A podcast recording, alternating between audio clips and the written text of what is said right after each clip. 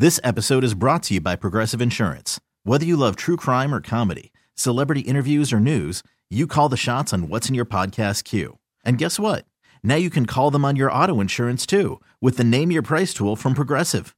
It works just the way it sounds. You tell Progressive how much you want to pay for car insurance, and they'll show you coverage options that fit your budget. Get your quote today at progressive.com to join the over 28 million drivers who trust Progressive. Progressive Casualty Insurance Company and Affiliates.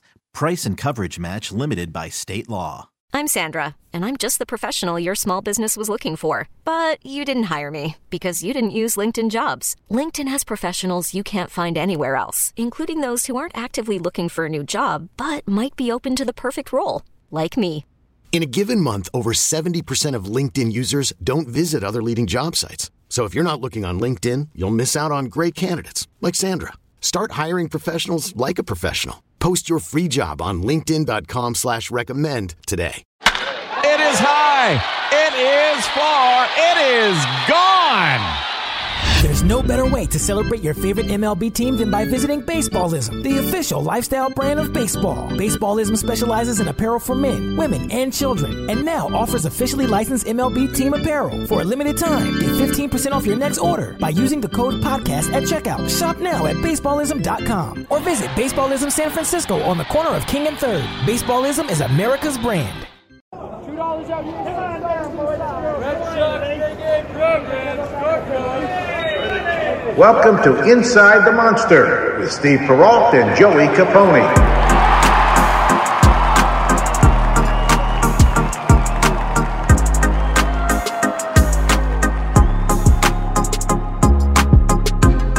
Welcome to episode 45 of the official Red Sox podcast, Inside the Monster, presented by Odyssey with myself, Steve Perrault, and Joey Capone. Today we have Chief Baseball Officer Chaim Bloom on the program, and boy, this was a great episode. Joey, how you doing? I'm doing good, man. Yeah, it was it was a great interview. I was going to introduce him like he was here, but I think we're already kind of past that bit. And so here he is. What's it. up, Chaim? How you doing? No, he's not here. He is going to be in your uh, headphones very soon. Chaim was great. I think after we stopped recording, he said I probably could have even been, you know, more difficult with the question. That's not really who I am, Joey. I'm not really like the mm-hmm. super mega grill the guy type of person. I think we ask the right questions that people want to hear, right? Yeah. Yeah, I think so. Yeah, I couldn't think of anything that like we said, ah, maybe we shouldn't ask him that. No, I, I think it was. I think we asked the right stuff and, and, and got some you know fun stuff in there as well. He had an interesting answer to my Rafi question. I'll say that much. I had a Rafael Devers question mm-hmm. in there, and it was a very interesting answer. And that's that's the tease I got for you because it's one that you're going to want to hear. But uh, yeah, without further ado, I don't want to tease this too much. You guys are here to listen to Chaim. We had a great interview with him, gave us a lot of his time, I think 30, 35 minutes.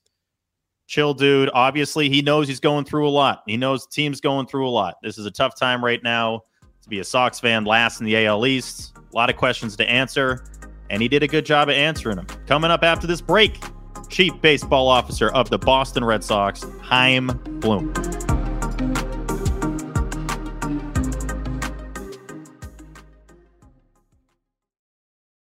Welcome, welcome, welcome. I'm Dax Shepard. I'm joined by Minister Mouse Monica Padman. Hi there. We have a really fun show we want you guys to join. Uh, we talk to celebrities and professors and lawyers and doctors and very smart, interesting people. And we find out how messy their lives have been, how many twists and turns it took to get to where they're at, and a general exploration on the messiness of being a human being. And of course, Monica's, you'll get updates about her love building life. project, love life, you name it. So if you want to join us, please follow Armchair Expert to get new episodes every Monday and Thursday. Plus, find your other favorite podcasts free on Spotify. Hey everyone, it's Kenny Mayne, the host of Hey Mayne, the Kenny Mayne Talks to Famous People podcast. Made a list of people we thought would say yes, and most of them did. Not going to call out the others who didn't. Actually, what the others do mainly is don't answer. So, not really saying no. So, really, our potential audience for guests and for listening audience is the whole planet. No one really has said no. So we want you to find it on the Odyssey app or wherever you get your podcast. Alrighty, we are joined by none other than Red Sox Chief Baseball Officer Chaim Bloom. First off, Chaim, how many other heads of baseball clubs have Chief Baseball Officer as the title? Is it just you? I don't know if other guys have it. I think right now it's just me. Okay. Uh, my understanding, I believe there are only two other people that have ever had this title, at least that I know of. Okay. Derek Falvey uh, and Tony La Russa. And what went into that? So you're like, yeah, I'm I'm getting that. It's it's me now. I didn't pick it. Okay. Um, yeah, I, I just took what they gave me. I don't I, I don't care what uh, what people call me, which is probably a good thing right now. um, you know, just care about uh, getting the job done. Yeah, that's true. I I just say GM anyway. I know that's O'Halloran, but it's just easier to do. But chief baseball officer is still pretty cool. Uh, I wanted to start with a question I think you and I have discussed before, but wanted to say it on the podcast.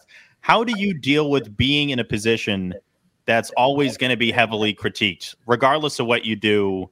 It feels like everyone's like, "Oh, I'll I'll just be Chaim. I'll do this. I'll move these guys around." Like, how do you deal with being in that heavily critiqued position? It's it's part of what makes a game great. I mean, it means people care. At the end of the day, if nobody is critiquing you, that that just means that nobody cares what you're doing. And we look this sport in general, like a lot of people care about it. In Boston, nobody cares more. You might be able to pick one uh, or two other places, maybe maybe a handful that are on this level. I'm not sure though. Like it is so personal here. It just means people care that much, and that means we're going to have backing that nobody else has when we earn it. Absolutely. So the general feeling among the fans right now, if I'm to try to be the voice for them, is uh, some general confusion with some of the deadline stuff, mainly the the buying and selling. Uh, I wanted to ask you: Was that the plan all along, or were there some circumstances that dictated what moves were made along the way? Yeah, I'm glad you bring it up because we should talk about it. So I know, you know, anytime that you are not going, you know, pushing all the chips in or pulling them all out, there's going to be some confusion. Fact of the matter is, we were in kind of a weird spot. Um, so it wasn't, you know, I, I think your plan has to be dictated by where you are on some level, like where you see your team, um, both the talent level of the team and also the fact of where you are in the standings and where you are in the season. Um, and then on top of that, obviously, every trade needs at least one other team to be able to do it. Uh, it's fun to it's fun to make up trades and say you would or wouldn't do them, but uh, they have to actually be there for you. So of course, on some level, you know, especially when you get down to the last 48 hours, that dictates what you do too. But the plan you go into it really has to be taking into account first and foremost where your team, your organization is, and then where you are in the standings. So where we were, and you know, obviously we're we're in a, a little bit of a worse spot now, but where we were going into those last couple days, uh, we were in last in the East. We were a few games out of a playoff spot and behind a few teams. Those are just facts. You know, in that situation, honestly, most teams probably just sell everything in that situation. Yeah. Regardless of whether the returns are good or not. You know, sell what you can, get what you can back, uh, save whatever money you can, uh, and just move on. But we also looked at ourselves, the talent level on the team, albeit some of it on the IL right now, but anticipating most of those guys back. And what our odds are. And we said, we're not some crazy long shot, right? We have a real chance. It's a worse chance than we had a month ago. There's no question. You look up a month ago, we had the third best record in the league. We, we're not there anymore. So it is a worse chance, but it was a real chance. And to me, especially with a talented group and the core that we have, you shouldn't throw away that chance for nothing. It should it should be meaningful to throw if you're going to do that. And I believe that's especially true here in Boston. I, you know, I, I do think that matters, but I think it's it's kind of true anywhere. Like you shouldn't throw away that chance if it's a real chance. So we basically said we got to do two things: where we are in the standings. It's not ideal. We have to listen, especially on our guys that are going to be free agents. We're we're just being frankly irresponsible if we don't. And if we get the right offer for one or more of them, we have to be prepared to do it, or we are going to regret that as an organization. But at the same time, we liked our chances enough that we still wanted to support the team where we could, if we could find ways that make sense to do it. and try to come out of it saying, you know what, we didn't walk by an opportunity that really made sense for the organization, but we also came out of it with a team that has at least as good a chance, even if it looks different, at least as good of a chance to get to the postseason and maybe better. Now, I understand that's unsatisfying. The fact of the matter is, we are in an unsatisfying position. And to, to, to pretend like we weren't in that position, either way, I, I think just wouldn't have been right. I know you talked about uh, hypothetical trades. I had pitched Franchy for Soto, and you just didn't do it. So I think you're not doing your job because you didn't make that deal. But completely separately, uh, when it comes to the trade deadline, how often are you communicating to these guys? Because that just has to be awkward, right? Like it has to, like you mentioned, you're not doing your job if you don't think about, hey, what could we get for JD or what could we get for Eovaldi? These guys are obviously done after the year; their contracts are up. So, like, I genuinely think that's correct that you're not doing your job if you don't do that. But are you communicating with these guys of like, hey, just a heads up, teams are interested, you might be moved, you might be here. That because that in nature feels awkward. Yeah, it really is awkward. I mean, that kind of comes to the territory every deadline. This one was difficult for a couple reasons. One, uh, where we were in the standings. Two, the fact of the matter was the team was going on the road 48 hours before the deadline just about literally. So one of the most gut wrenching choices we had had nothing to do with a trade. It had to do with, for me and like a, a, maybe a small circle of people here, where are we physically going to do this? And honestly, both choices were unappealing. Uh, we have enough people working on this, and especially close to the buzzer, there's enough quick communication that needs to happen within your group that to pick a few of us up, or especially if it was just me, and relocate to Houston didn't seem ideal. That we might miss an opportunity because we couldn't communicate well enough if we did that. But at the same time, that means if we all stayed here, we weren't going to be there to be on the front lines of whatever happened. And of course, at the time you make that decision, you don't know exactly what's going to go down. Um, so that was really that. That honestly was probably the most stomach turning part was knowing, especially as we were closing in on the deal with Houston. Um, I am not going to be there to talk to Baskey about this or to help anybody uh, with the reactions and that we were we were going in the moment to pay some price for that. And i knew that you know that that was on the table. Uh, wasn't happy about it but there there really is no free lunch there. So you know we we decided to do it how we did. And i said whatever happens i'm going to be there you know the next day after it's done and, and be with everybody and have a bunch of conversations so everybody's good. And you know i did the same thing la- last year. We were in first place last year but i did the same thing last year. I, I think you plan to do that regardless um, in most years, most situations. Um, if you're not going to be with your club, you're not going to be home uh, for the deadline. So, having said that, before that, when the team was still at home, had a bunch of conversations. Uh, I don't want to get too much into it, but you know, pretty much, um, you know, you know what we said publicly about Bogey, about Rafi. Um, you know, said that to them as well, so they were on the same page. And uh, you know, some of these other guys, without getting into a list, you know, there were certain guys that I think there were there was enough news and enough rumors swirling around them that it made sense to me to pull them aside and just be as honest with them as I could. And, and honestly, with with that, you know, the situation we're in, like I told you, the honest answer is I don't know what's going to happen, but here's how we're thinking about it. Yeah. Here's what could happen. And then on the day before the team left, um, you know, Alex and I we were communicating about this uh, constantly for you know a couple weeks leading up to it. Uh, but you know, made sure to to talk to every coach, um, either individually or in small groups, to prepare them for here is what could happen over the next 48 hours, knowing two days out. Two days is a long time in the world of the trade deadline. You really don't know that much about the specific opportunities that are going to come your way. But in the position we were in, where we knew there was a possibility we might be doing some of what you'd call buying, some of what you call selling, that it was important to at least prepare people for that. And the fact of the matter is, especially when it comes to someone like Baskey, who's been in this organization for 14 years, you can prepare people all you want. That's going to hit people hard. There, there's no way around that. But you know, you, we we tried, and and I, as a person responsible for it, uh, needed to to do the heaviest lifting with that to to get in front of it as much as we could. So shortly after the deadline, you'd said to the media that your door was open to players who wanted to talk about uh, the happenings, the moves um, in the future, whatever. Uh, avoiding the specifics, names, all that stuff. Uh, has anybody taken you up on that offer? Yeah, one one thing that I have found uh, in this is that uh, you know, and it's actually something that uh, you know was a, a really interesting and, and good lesson for me, especially from the first few months that I was here and as you recall, we we, we did some major business during that time. um, is that you know when you're it's a little bit different when you've been in an organization for a long time. Players have come up knowing you, they've known you on their way through the system. When you're newer here, uh, you might have to seek guys out. Um, you, you, know, and especially it is a weird relationship always, you know, we're management and then they know that we have some power over their careers that, that, that honestly is pretty profound and different guys are in different situations. Um, some of them are going to be more proactive about it than others. Uh, but if you really want to have a conversation with someone, you better seek them out. In some cases, they'll come find you. And I, have found as I've been in this organization longer and, and, people have gotten to know me a little bit better, that happens more. Uh, it's just less likely to happen early on. And uh, so, you know, I I think that's on me, really. I mean, you want to make sure people know you're available and that you're accessible. I think you prove that by by being around. But uh, it's on me if, boy, it would really be good for so and so to know such and such I got to go make that happen.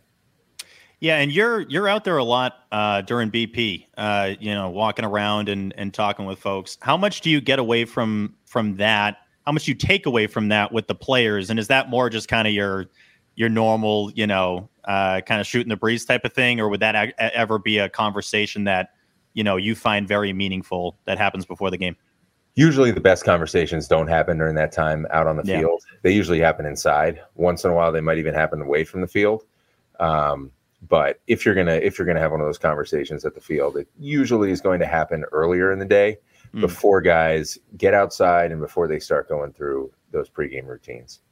Yeah, they seem to be in that. I don't even want to talk to them there. Like that's they're they're so you know routine oriented. I got to do BP now. I do fielding now. So I could understand why that's more just kind of picking the brain and just kind of hanging out. A lot of people talk about your relationship uh, with Alex Cora.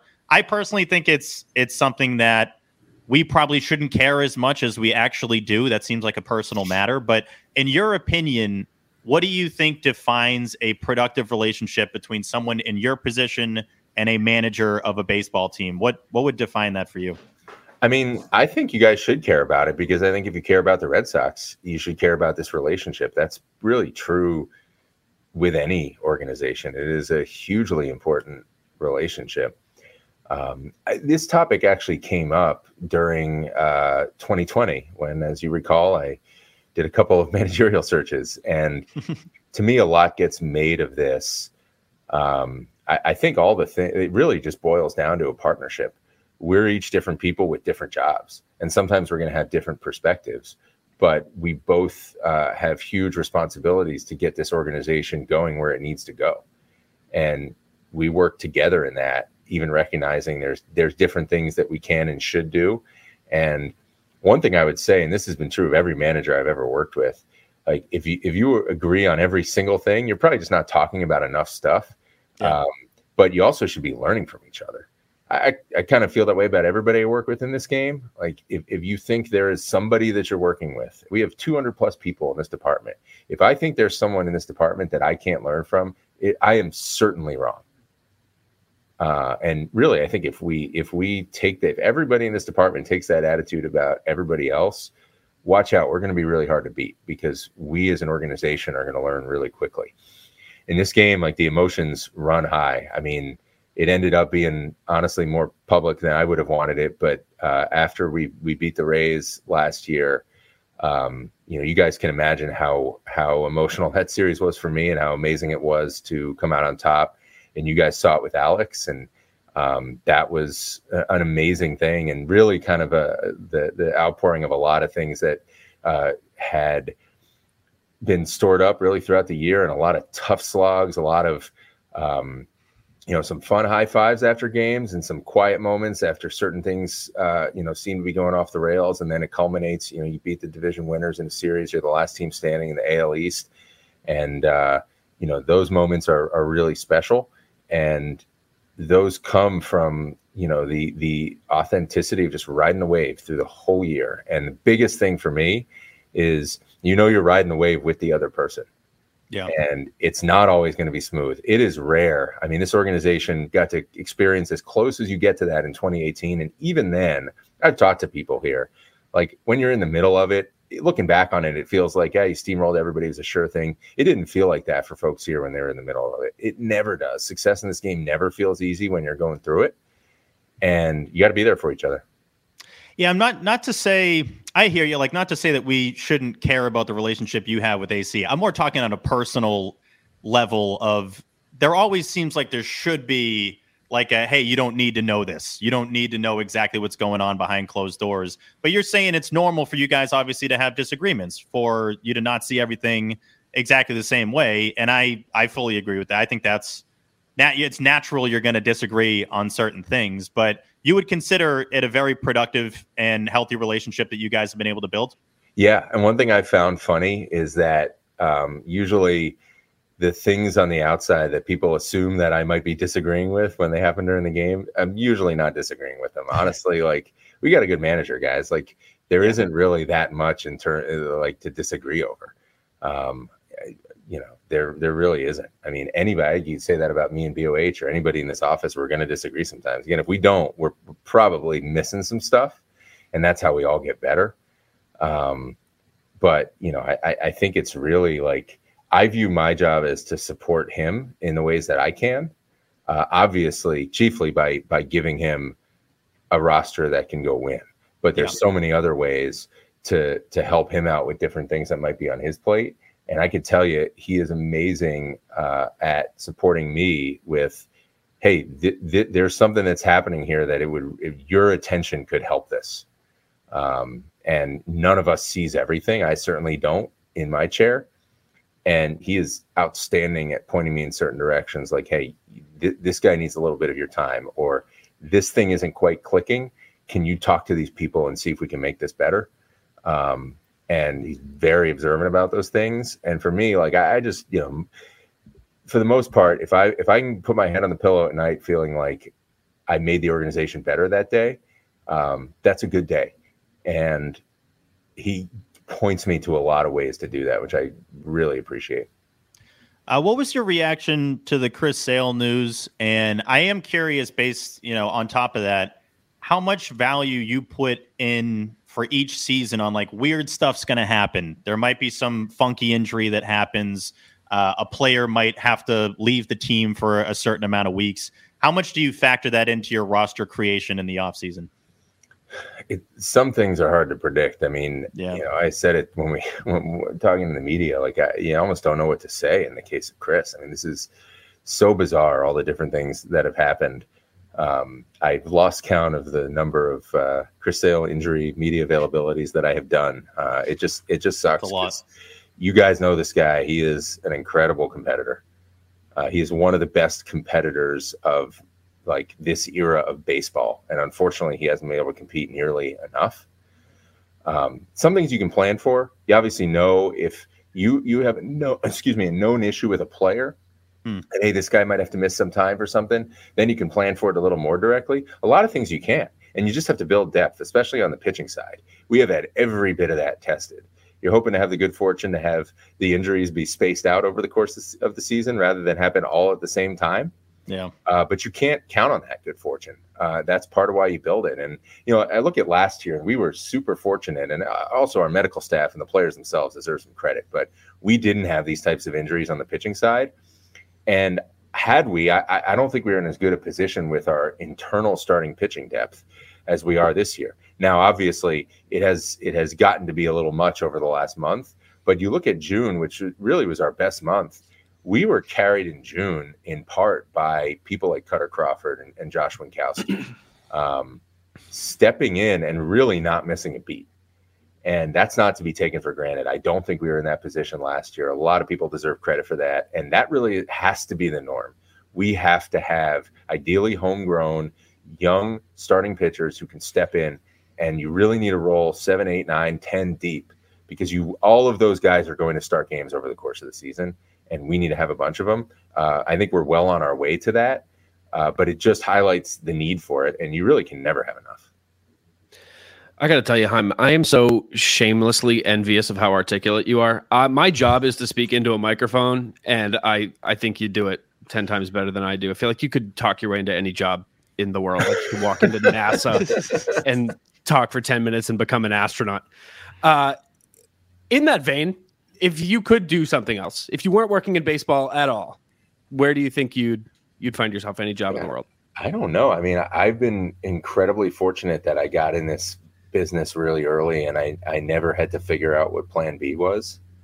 Uh, so I've never thought about it. I think sometimes my wife fantasizes about what that might be. Um, but uh, it's not really something that I've had to think about. I'm just, I'm lucky that I've been able to spend a career doing something that I absolutely love uh, with people that I really care about and respect. Um, not that many people can say that. I think there's plenty of people in baseball that that are, cannot claim to have been as lucky in the organizations they've worked for as I have, because uh, this is a this is a tough game, and a lot of people spend a long time in this game and don't get to experience the cultures that I've experienced. So I feel super lucky for that. I know I kind of dodged your question, but I honestly don't know. I haven't really thought about it. I hope not to have to think about it for a long, long time. Astronaut didn't didn't tickle anything. No, that seems. I don't. I don't think I could be qualified for that. Fair enough. I, I get. yeah, and then if you talk yourself into it, it's like, well, this guy's just going to suck. Like he's going to be terrible right off the bat, and then they'll just know to fire you. So I don't know if that's even worth it. But um, yeah, I, I, guess that is. It's not. You, you, dodge the answer, but it's not a bad answer. So I, I think it's still. I think it still plays. You can't dodge this question though. Where's that Red Sox cardigan? Do you still have that from the draft? Because I still want to auction that off for the Jimmy Fund. Okay, all right. Oh, we got it. If he has on it in hand. oh my god, he has it on hand. There it is. It's my office. It's right here. Look at that. That's so nice. Yeah. That's great. There it is. So you're obviously pretty connected to that then if you have it just on hand and ready to go. Well, I just keep it in the office. I haven't worn it in a while. That may be our problem. Maybe I should start wearing it. I think you should. Whoa. Well, I mean, they had that clip of you with like the yeah, like that slow mo. If you had the cardigan on, I mean that that would have been game over. So it's really it's really hot in that thing. So sometimes the office is a little over air conditioned, so I wear it in here. And obviously, the winter is the winter. Um, I don't know when was that? It was like from May. Wearing that I in the suite so. in May, I, I'd have been, I'd have been sweating bullets. Yeah, that. I mean, so you're there for all the, or most of the games, or how often are you in that suite? Most of the games, not every single one, but most of the time. Because I, will I'll see you up there. But then another shot earlier this year was from a fan uh, that got you in a hoodie in Detroit. I think. I think you were sitting kind of closer to the field. Hilarious shot, by the way, because it looks like you're like undercover and like trying to dodge it. But that was the bad weather day in Detroit, right? Uh, mm-hmm. And I started out behind the plate, and it started to rain, and I just said, you know what, I'm going to stick it out down here. And then it, it eventually became pretty unpleasant. It's like, what am I doing? Like, they gave me a suite. I should go in there. Why am I? Yeah, here? I think they'd let you inside if you asked. Yeah. how often do you do? How often, like on the road? Because at home, obviously, you got you know the suite and everything. But on the road, how often are you sitting in like the fan seats? It really depends. I mean, honestly, the best view of the game to me is from behind the plate. Uh, there's a yeah. reason the scouts sit there. Uh, it obviously limits uh, like you, you, know there are other sometimes it's good to be able to do other things during the game like communication wise and so forth or you know catch up with colleagues phone calls whatever. Can't really do that in the stands. Um, so you know I, i'm sometimes not down there but it is for me it's the best view of the game completely switching gears here. Um, I am curious of how often you're in touch with agents during the course of a season. I know there was a lot made of the Xander thing preseason, and you know couldn't come to a deal. But I, I feel like I've read multiple reports of like, oh, they're not going to talk during the season, but maybe they will talk during the season. Basically, how frequent are you in touch with the agents, and do you feel like that's a a comfortable conversation, or is that a little little uncomfy?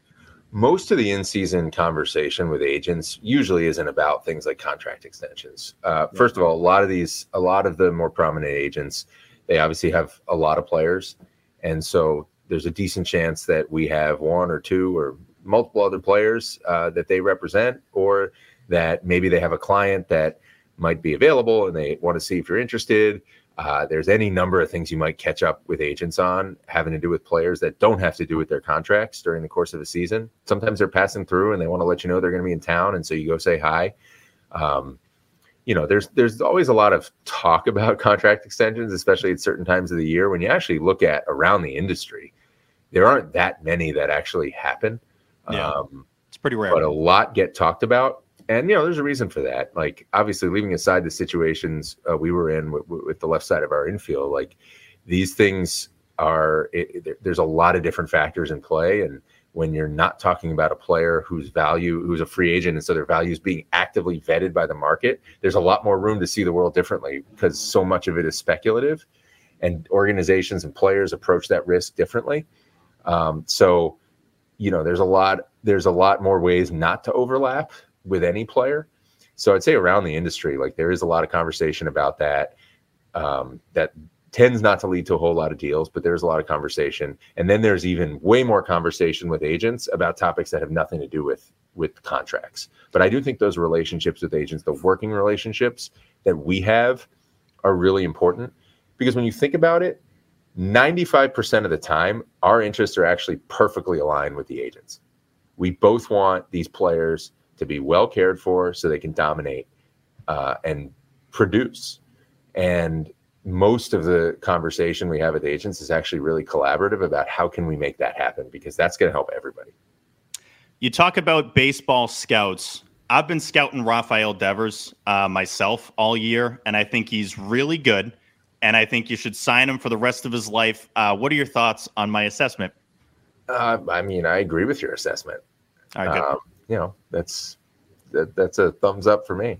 all right, perfect. That's that's all. Good I need scouting. To know. There we go. Like, I mean, I, it's really been hard. I, I've had to go to the park and like really look closely. I've been looking for his swing and his contact rate and and his Fort Zorp, and it's been it's not easy. Being a scout is not easy, and I feel like you would know that.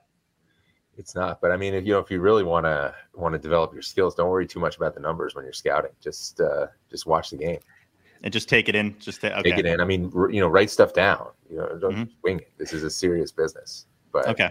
you don't have to worry about the four Fort Zorp. Just make notes on what you're seeing. Okay, I'm gonna start just letting the game come to me instead of writing all the stuff down. Um, completely separate. I know we're kind of jumping all over the place, but that's what we do. I'm curious what you do for fun because I feel like you have a job that is just constant high stress and just a lot going on. What do you do when you're not, you know, making deals or talking about potential contracts and all that stuff that could be kind of a, a pain in the ass, even though it's part of the job? I used to be such a more well-rounded person. Uh, I think before I spent a while in baseball, and also like as is, I I don't spend enough time with my family. So when I can, I'm I'm mostly focused on that. And uh, you know, we have we have three kids who, uh, depending on the time of year, uh, I, I generally don't see them enough, and depending on the time of year, it might really not be enough. Uh, so I try to be present for them. Once in a while, um, you know, it's harder during the season because your nights are full. But you know, my wife and I try to watch certain shows together. Um, it, it kind of what keeps you from binging, other than all of the stuff on our plates, is we would only watch when we both can watch. You can't watch any episodes on your own. Yeah. Um, so we do that sometimes. Um, but you know, especially moving here during COVID, like haven't gotten out that much. Mm. Um, and we're trying to we're trying to change that. You know, that now we're starting to have more of a community with uh, you know my wife's from here and we know people here, but uh, you know the kids starting to have friends in school and meeting different families.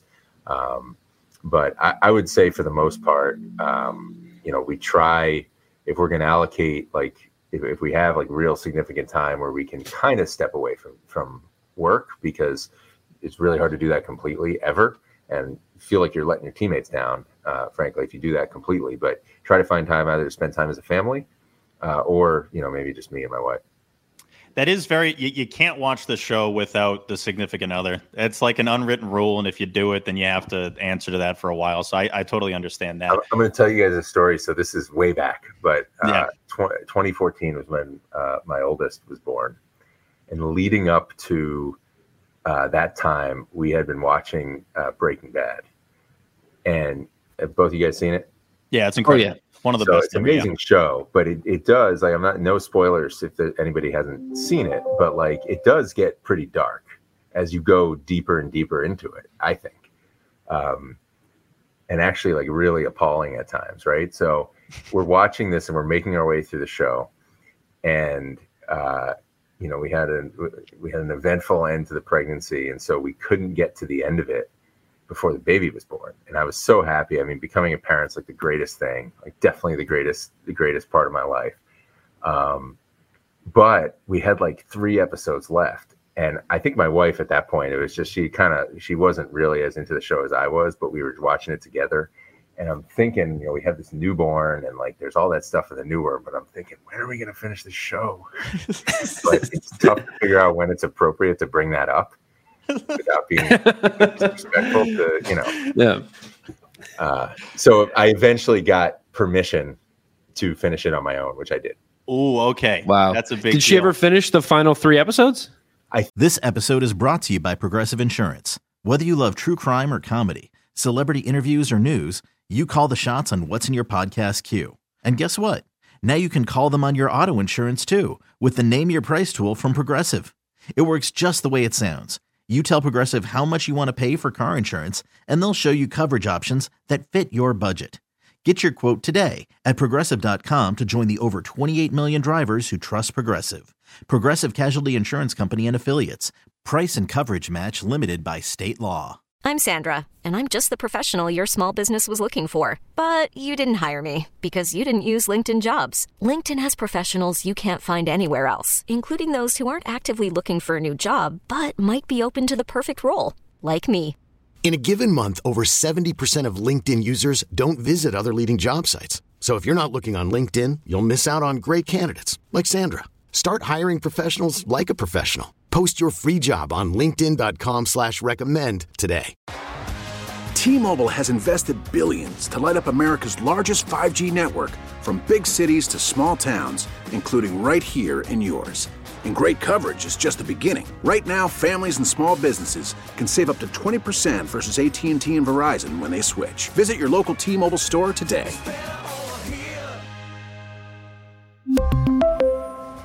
Plan savings with three lines of T Mobile Essentials versus comparable available plans. Plan features and taxes and fees may vary.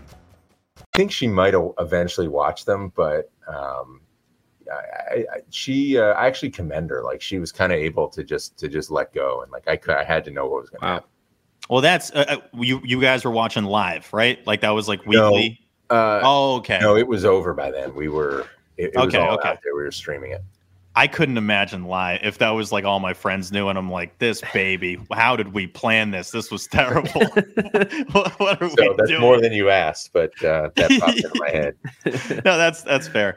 Um, you know, baseball question for you, especially with this team. Regardless of how the rest of the season goes, do you envision the bullpen being a huge area that you guys want to address in the offseason? Yeah, it, it, it has to be. I mean, that is the thing that really can make or break your season. Obviously, we have had ups and downs out there, to say the least. Um, I, I think what most, you know, I sort of break it down, I, and I, I don't want to walk past that we have had some really bright spots out there, uh, and those are obvious. And you know, to, to me, um, you know, a lot gets made in the off season, you know, when, of some of the more famous names that go off the board. When you really look at the good bullpens around the league, like we need to scale up the, the, the organizational success that John Schreiber has been. Yeah. Uh, we need to, you know, the organizations that really nail their bullpens are doing that a lot. And I'm proud of all of our people, especially John, because he put in a ton of work. I mean, he works his tail off, and that is part of why his stuff has jumped, and it's part of why he's as dependable as he is. Um, but we need to we need to find those guys, and there are things we can do as an organization that we have been doing that we're going to continue to do to, to scale that up. Um, and you know, when I break down, you know, what's going on in the pen, you know, I look at it from a couple angles. From the front office side, we look at talent ide- identification in terms of the guys we bring in the organization. Were we on the right guys? Now, especially when it comes to trades or even free agents, you're not going to be able to get everybody you are on, but you can still feel good about, okay, we identified that guy for various reasons, opportunity, whatever it was. We might not have ended up with him, but we were we on the right guys? And then how do we get the most out of the talent that they have? There are guys, including, and, and you see it, you know, we've seen some here uh, and and we want to be the organization where we where those guys can thrive here rather than see a guy with natural talent not live up to the talent in terms of the results and then lose faith in him and then see him go live up to it somewhere else that kills me when that happens and every year you know hopefully there's not too many of these guys but we've had some of these guys that you know we know it's in there and you see it and you see it for stretches you see flashes of it you see the ingredients And where we need to challenge ourselves as an organization is how to get really, really good at, at bringing that talent out. And those are the successes that I think we need and that we can be the most proud of. I mean, you know, it's not not a, not a bullpen guy, but you know, we were able to be that for Nick when we got Yeah. him from Philly. Uh, and you know, there's obviously he's he's still growing and he's still learning. Uh, but we were he was able to come here, and this is not the easiest place to come to. Um, you know, when you have struggled and find success. But our staff was able to to get the best Nick Pivetta that we saw in the postseason, and that's why we had the ride we had uh, in October. And so we need to constantly be looking in the mirror at what are the good things we're doing to get that out of guys, and how do we do that more and more often. We have all the ingredients here to do it. I think we have had a lot of successes in the last couple years, uh, but there's some guys where we haven't gotten them there yet, and and we need to uh, we need to get them there. Anytime I hear Pivetta's name, especially with last year, I just think of him running off the mound like a madman. That was crazy. Um, only a couple more for you. I'm curious from your perspective on this one with Christian Vasquez. Of do you think trading a guy away diminishes the likelihood that they'll return to you when they hit free agency, or do you think that's just at, this point players understand it's a business, it's not personal. You get something in return for two months, and that still doesn't mean you can't have a conversation about a deal the next year. I just personally I can't think of a ton of examples of the trade away, get the guy back. You would know way more than me, but um, I, mean, I know Chapman comes to mind, but I feel like it's not that common. Do you think it's because the act of trading them away and like uh, kind of a goodbye is why that doesn't happen as much as you would think? Yeah, that's a really good question. And leaving aside uh, that particular situation, because as you guys know, the rules prohibit me from talking about players on other Yes, teams. yes, yes. Uh, but generally speaking, that tends to be true. I do think in certain cases, and you sometimes hear guys talk about it in certain cases, that hey, you know, once I left, it was easier to imagine being somewhere else, and then it was easier to continue to consider teams that I wasn't going to consider. Um, so I think that can happen. Is it the case all the time? No, and you know, when you get to when you get to free agency, obviously a lot of different things can happen. Uh, strange things can happen. Teams can pop up out of the woodwork that nobody was anticipating and, and charge in and give a player something to consider that he didn't think he was going to be considering. Uh, so those things can happen, and they may or may not happen as a result of a trade. It's obviously something that you need to think about. You know, if you still like the player and, and want the player, um, and you you weigh that. I, I think when in when considering these deals. Joey, Joey's got a very important question for you. Yeah, it's not it's not a question at all. It's a, it's just a little story. I don't I don't even have a segue for it. It's the story that for I wanted to tell you at the beginning of this. Yeah. Uh, so this is I don't know, a couple months early ago. June, early Yeah. June maybe. Uh, I'm on my way down to Fenway Park, and I got a text from Steve that says we need a light because we shoot our podcast in the WEEI studio post game. Uh, we wait till everybody clears out and we shoot in there, and we and we do video as well. So we we just we needed a light because at that point, you know, it's dark. The field lights are all off. It's dark. It's usually nighttime. Yeah, and the sun goes away. So uh, I stop along the way and uh, like a like a Best Buy, and the only ring light that I can find is like branded right across the front, vlogging kit. And there's like 13 year old girls on the boxes doing like TikTok dances, and like it, it's just obviously like a child's toy that I'm that I'm buying. And oh I'm like, God, it's not a big deal. I'll shove it in my backpack and, and, and whatever. And I get to Fenway and it doesn't fit my bag. I have like a full camera bag and whatever with my laptop and all this stuff. And I'm like, I'm just gonna make a run for it. I'm like on Jersey Street. I'm like, the, the media entrance is right there. I'll get in there, get in the elevator, get up, whatever. I'm very hyper conscious of this vlogging kit that I got going on. And uh, make my way through the entrance. Elevator is open and waiting for me. I'm like, here we go. Perfect. No one's gonna see me. And I get in the elevator, and the only other person in the elevator is uh, Chaim Bloom. and uh, it was you and the elevator operator.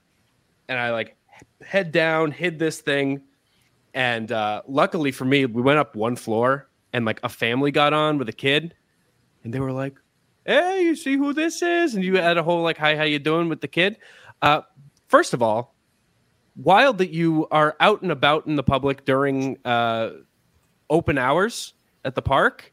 I don't know why I just assumed that there's like a, I'm a man of the people, Chaim dude. elevator. Yeah, I One crazy. Two. Any recollection of that? did that did that hold any weight to you, or has it been j- just keeping me awake for no reason? Yeah, I think it's keeping you awake for no reason. I don't. I wish I About that. remembered. I my, my head must have been somewhere else. I don't know. I don't. No, know. I hope you don't take offense at that. No, I, I gotta say, better. Joey Joey came up to me and he looked like he just got the worst news of all time. I'm I was immediately like, I bet he didn't even notice. Like he's like, oh, it had these vloggers on the side. I'm like, it's I'm sure it's fine. You you have It was just a million silly. things it was on just your a mind. silly thing to get caught with. You know what I mean? Just a silly I thing. guess. I don't know. I guess, but yeah, you're. I mean, you're you walk around the the concourse is a decent amount, right? I know it's basically just elevator right up to the suite. Yeah, I, I will sometimes. I mean, even to get from our offices uh, to the suite, there are some public areas you do go through. Um, sometimes there'll be people in the stands, uh, friends, relatives that I'll go pop down and visit. Um, it can be eventful uh, when, when you walk down there. You never know who you're going to encounter. Uh, but, you know, for the most part, people are great. And look, I, the way I kind of view it, like this is about the players and our staff. Like those are the guys that should be catered to and taken care of. Like I told you guys, we were talking about AC earlier. Like my job is to help him succeed. That's right, and that applies to our players also. Like that is at the core, like you know how I view my responsibility the organization and to to AC and to our players is to put them in positions to succeed. They're really, really talented. They're under a lot of pressure. We need to take care of them and put them in positions to succeed. So, you know, okay, am I going to once in a while? Is it nice to have a suite? Yes. Is it nice to have an easier time parking at Fenway than mo- most of most of our uh, most of our fans who come? Yeah, for sure. But for the most part, I can get where I need to get. I don't really need too many people worrying about me what we need we need to worry about our players and to take care of them and and put them in position to succeed and that is one thing that really has stood out to me since joining this organization i think for the most part organizations are are pretty good at taking care of players especially relative to like what it was when i got into business. But the red sox take this to another level and it shows in how players feel about the organization. It shows how people work here feel about the organization. Um, we know it's a business and look we saw it last week. Like there are some sometimes you have to put those blinders on and do the right thing for the organization and kind of push through your feelings to do it. But uh, that stuff really really matters and i it's it's amazing to see it in action. And so for me that's where our focus needs to be. Um, like for me and our front office we're here to help. Obviously we have we, we need to make the right decisions. We need to do a good job. Uh, sometimes that means pushing people. Sometimes you know that that, that means you know demanding and uh, certain things.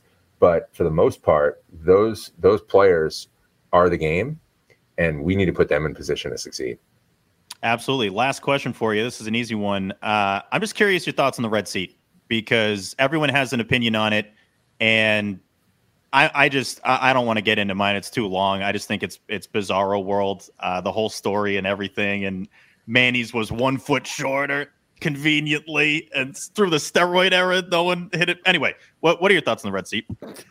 that's a tough one this might be the toughest question you guys this is the have asked. toughest question. because I will say this. Um, I mean, you guys have seen more more game action and more BP at Fenway Park than I have. Yeah. But I have seen some monstrous human beings with massive power not come anywhere close to that thing. Yeah.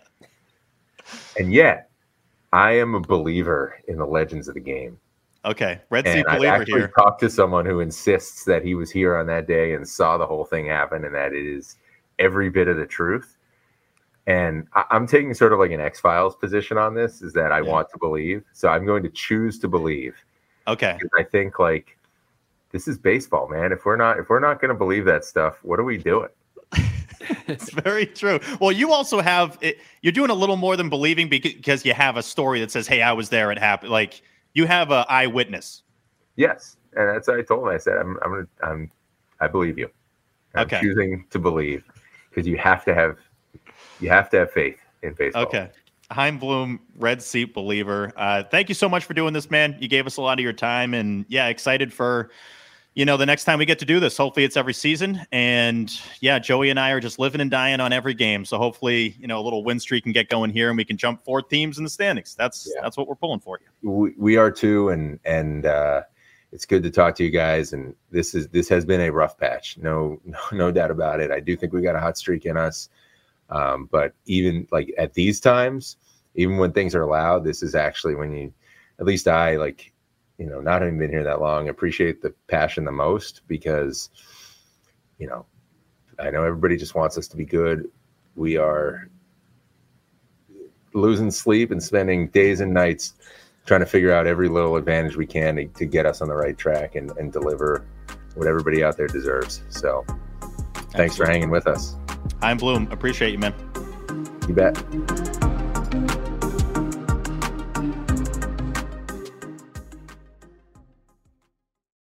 Alrighty.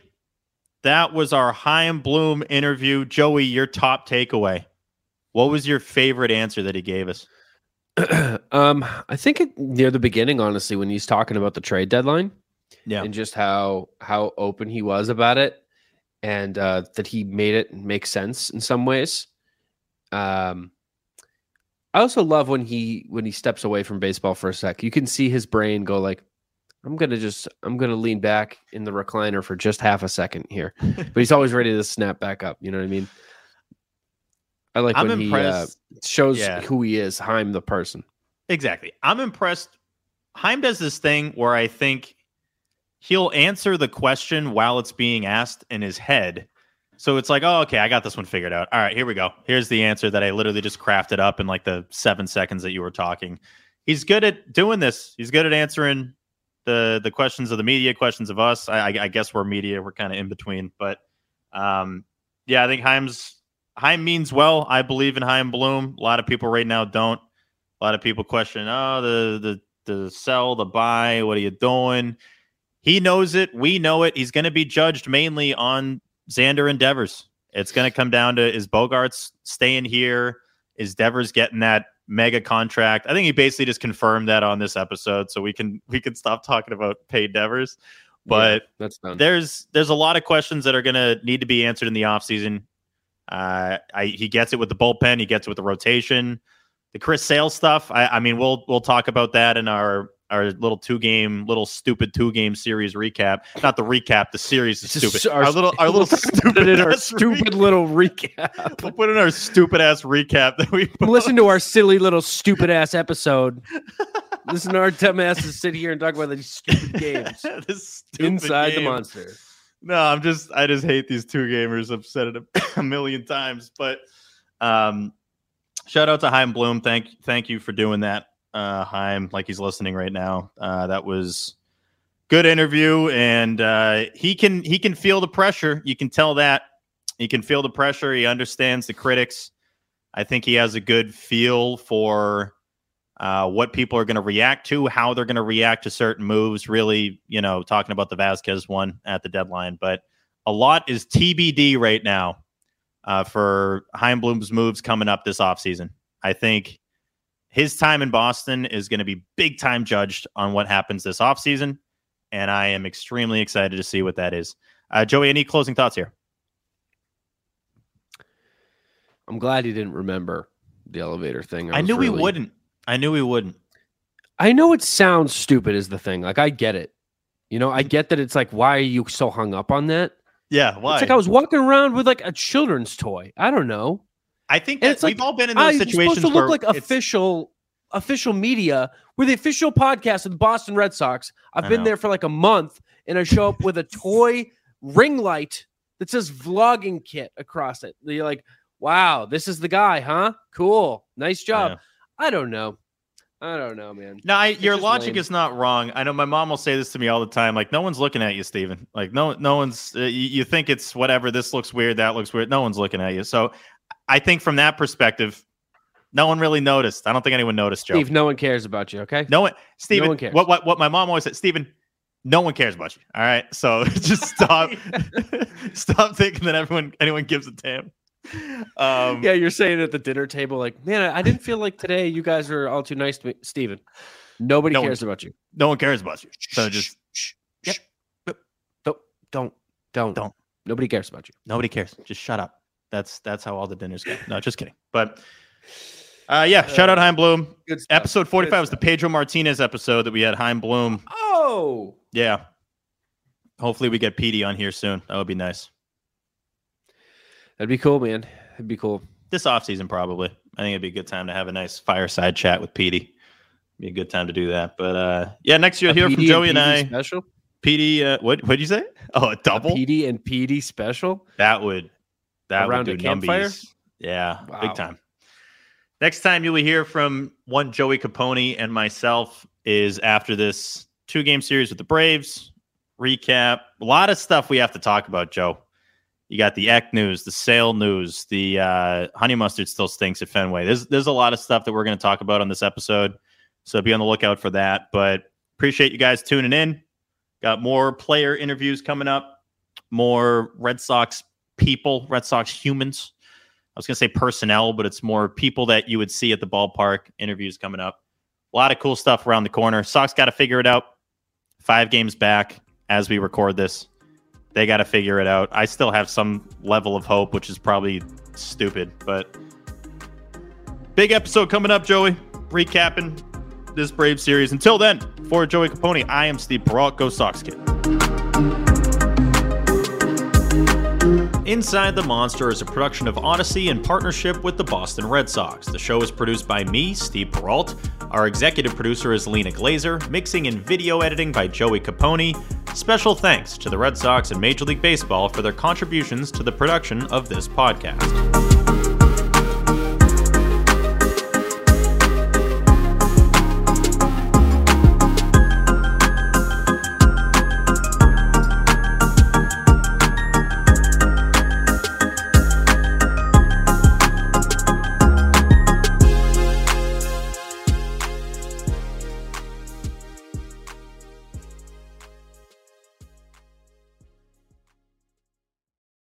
This episode is brought to you by Progressive Insurance. Whether you love true crime or comedy, celebrity interviews or news, you call the shots on what's in your podcast queue. And guess what? Now you can call them on your auto insurance too with the Name Your Price tool from Progressive. It works just the way it sounds. You tell Progressive how much you want to pay for car insurance, and they'll show you coverage options that fit your budget. Get your quote today at progressive.com to join the over 28 million drivers who trust Progressive. Progressive Casualty Insurance Company and Affiliates. Price and coverage match limited by state law. We really need new phones. T-Mobile will cover the cost of four amazing new iPhone 15s, and each line is only $25 a month. New iPhone 15s? Only at T-Mobile get four iPhone 15s on us and four lines for 25 bucks per line per month with eligible trade-in when you switch. Minimum of four lines for $25 per line per month with auto pay discount using debit or bank account. $5 more per line without auto pay, plus taxes and fees. Phone fee at 24 monthly bill credits for well qualified customers. Contact us before canceling account to continue bill credits or credit stop and balance on required finance agreement due. $35 per line connection charge applies. Ctmobile.com. Spring is a time of renewal, so why not refresh your home with a little help from Blinds.com? We make getting custom window treatments a minor project with major impact. Choose from premium blinds, shades, and shutters. We even have options for your patio, too. Blinds.com invented a better way to shop for custom window treatments. There's no pushy salespeople in your home or inflated showroom prices. Our design experts can help you find the perfect window treatments on your schedule. We'll even send free samples directly to you. Plus, we can handle the measuring and installation for you. Unlimited window treatments installed for just one low cost. And with Blinds.com, you'll always get transparent pricing, no hidden fees. Our free shipping and 100% satisfaction guarantee can put the spring back into your step and into your home, too. Shop Blinds.com right now and save up to 45%. Up to 45% off for a limited time at Blinds.com. Blinds.com. Rules and restrictions may apply.